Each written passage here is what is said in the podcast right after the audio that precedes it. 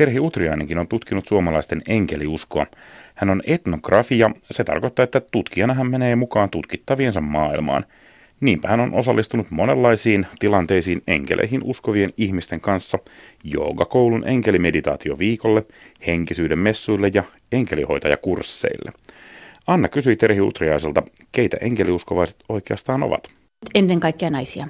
Tämmöisestä niin sanotusta ruohonjuuritason arkisesta uskonnollisuudesta on todettu, että se tänä päivänä ainakin puuttelee enemmän naisia kuin miehiä ja 60 prosenttia ainakin löytyy naisia sitten mistä tahansa. Ja sitten kun mennään tämmöisiin uushenkisempiin tai holistisemmaksi joskus kutsuttuihin, kutsuttuihin ilmiökenttiin, niin sieltä löytyy sitten 80 prosenttia naisia ja mä taisin nyt sitten osua siihen oikein niin kuin naislähteelle, kun löysin vielä isomman, isomman määrän. Ää, osittain ehkä siksi, että siinä tota, keskitytään huolehtimaan sellaisista asioista, jotka on naisten kulttuurista aluetta, kuten perheestä, lähisuhteista, arjesta, tunteista, kommunikaatiosta läheisten kanssa ihmissuhteista, tämän tapaisista asioista. Osin ehkä sitten toisaalta myös sen tähden, että jossain tutkimuksessa on todettu, että naiset on myös ennakkoluulottomampia monen asian ja myös uskonnon suhteen ja ehkä lähtevät herkemmin kokeilemaan uutta. Miten yhteisöllistä tämä enkeliusko on? Jos ajatellaan tämmöisiä traditionaalisia uskontoja, niihin liittyy aina tämä yhteisö, yhteisöllisyys. Entä näissä piireissä? Joo, sanoisin vaikkapa näin, että vapaaehtoista yhteisöllisyyttä. Eli sellaista yhteisöllisyyttä, jonka saisi niin kuin itse valita. Se tuntuu olevan aika tärkeää ihmisille. Nykyisin ihmiset irtautuvat mielellään semmoisista yhteisöistä, joiden kokevat tulevan jotenkin ulkoilta annettuina ja haluavat valita itse.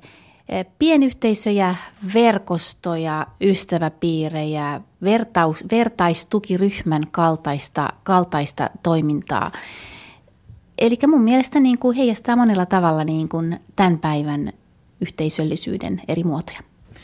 Mitä tämmöinen enkeliuskova sitten tekee enkelin kanssa? No ensinnäkin hän seurustelee muiden ihmisten kanssa usein siinä samalla ja, ja muodostaa suhteita, suhteita heihin.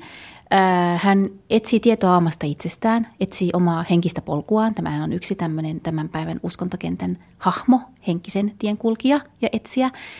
Ja tota, hän etsii ja toivoo tukea erilaisiin arjen kiemuroihin ja myös sellaisiin nykykulttuurissa usein pyydettäviin niin kuin yksilön omiin ratkaisuihin, kun täällä pitäisi niin monessa kimurantissa elämän tilanteessa pystyä tekemään ratkaisuja ja eihän se ole kiva tehdä niitä aina yksin eikä helppoa, joten tästä enkelistä koetaan selvästi myös saatavan tukea niille omille ratkaisuille. Se on vähän niin kuin semmoinen hyvä ystävä tai lähiterapeutti erilaisissa enkelitilaisuuksissa otettiin esiin sellaisia kysymyksiä, että liikumme herkällä alueella. Voi olla, että tämä on jollekin herkälle mielelle ää, jopa liikaa. Ja tietyistä asioista tulee pitää huoli, kuten esimerkiksi, että ei askar, askaroisi liikaa yksin, vaan tulisi, tulisi tota muiden ilmoille ja, ja, ja keskustelisi. Ja näitä tällaisia jalat maassa, vaikka pää olisi pilvissä ohjeita, jaettiin näissä ryhmissä. Puhutaan semmoisesta käsitteestä kuin notkea uskonto. Miten joustavaa tämä enkeliusko on? Eli siinä ei taida semmoista vahvaa dogmia olla. Joo, notkea uskonto on mun kollegan Teemu Tairan käsite ja se on hirveän, hirveän tota, paljon ottanut, ottanut tota, tuulta siipiensä alle ja, ja osoittautunut, osoittautunut käteväksi ja hyväksi näkökulmaksi.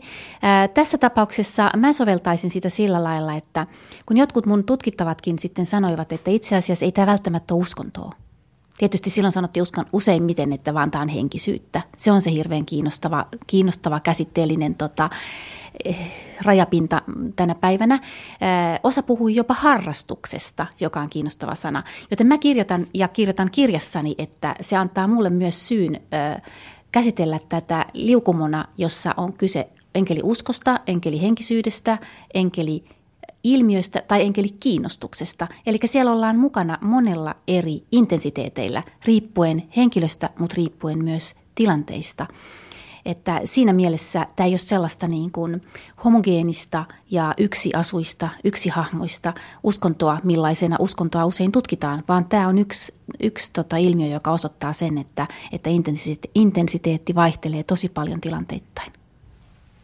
Terhi Utriainen, olet tutkinut siis enkeliuskoa ja varmastikin sukeltanut aivan omanlaisensa maailmaan, mutta kuinka paljon siellä maailmassa liikkuu raha? Raha liikkuu kaikkialla tässä maailmassa.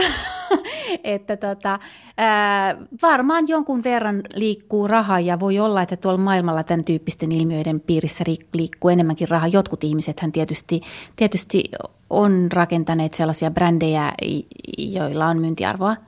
Ää, Suomen puitteissa on enemmän kysymys hyvin pienimuotoisesta sivutoimisesta yrittäjyydestä enkelihoitajilla tai jollain muulla tällaisella artistilla, artesaanilla ja, ja, ja muulla.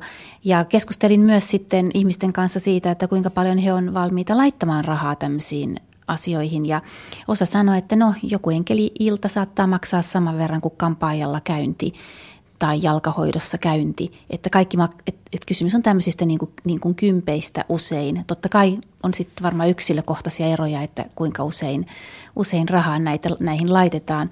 Vähän saman tapasta ilmiötä, tämmöistä uushenkistä ilmiötä, kun tutkittiin Britanniassa, niin yksi tutkija sanoi haastateltaviensa kertoneen, että saman verran kuin silloin tällöin pubi-ilta. Terhi Juutriainen, me ollaan tässä ohjelmassa tavattu Lorna Byrne keskusteltu muun muassa hänen synnyttämästä enkelibuumista. Mikä sinun analyysi on Lorna Burnista? Niin, riippuu varmaan vähän siitä, että miltä kannalta sitä asiaa katsotaan. Ensinnäkin Lorna Burnin äh, henkilön Suomen vierailut alkoi niihin aikoihin, kun mä aloitin tätä tutkimusta tekemään ja samoin alkoi hänen tuotantonsa, hänen kirjojensa kääntämiset Suomeen, joten se osui yksin tavallaan tämän silloin ikään kuin vi, vironneen tai, tai jotenkin intensifioituneen enkeli-ilmiön ilmiön kanssa. Lorna Byrne on tullut aika suosituksi täällä Suomessa ja kun näitä on kuitenkin muitakin ja aikaisempia ollut näitä tämmöisiä enkelihenkisyyden guruja, niin häntä on ehkä tuotettu Suomeen hiukan tehokkaammin kuin aikaisemmin, että se on yksi, yksi syy. Hän korostaa omaa kristillistä, joskin katolista taustaansa, ja se voi olla, että se sopii tänne Suomeen enemmän kuin semmoinen, on, on ollut monelle niin kuin jotenkin tuottanut enemmän tarttumapintaa kuin semmoinen enemmän New Age-henkinen ja ehkä hiukan niin kuin vieraampi korostus jossain tämmöistä itämaista, itämaista ja vielä selkeämmin niin kuin esoteerista painotusta. Onko hän tuote? Ää, jaa, en mä usko, että tuohon voi vastata ihan selkeästi kyllä tai ei. Että hänen ympärillään on, onko, onko kirjatuotteita varmasti on, varmaan hän on jonkunlainen nimi ja hahmo, hahmo, joka tunnetaan. Mä en ole niin läheltä lähtenyt ikään kuin sitten tutkimaan suoria, suoraan niitä tuotteita tuotantoprosesseja tai muita, muita mutta osaisin nimetä ehkä kuitenkin niin kuin vielä tuotteistetumpia henkilöitä henkisyyden kentältä.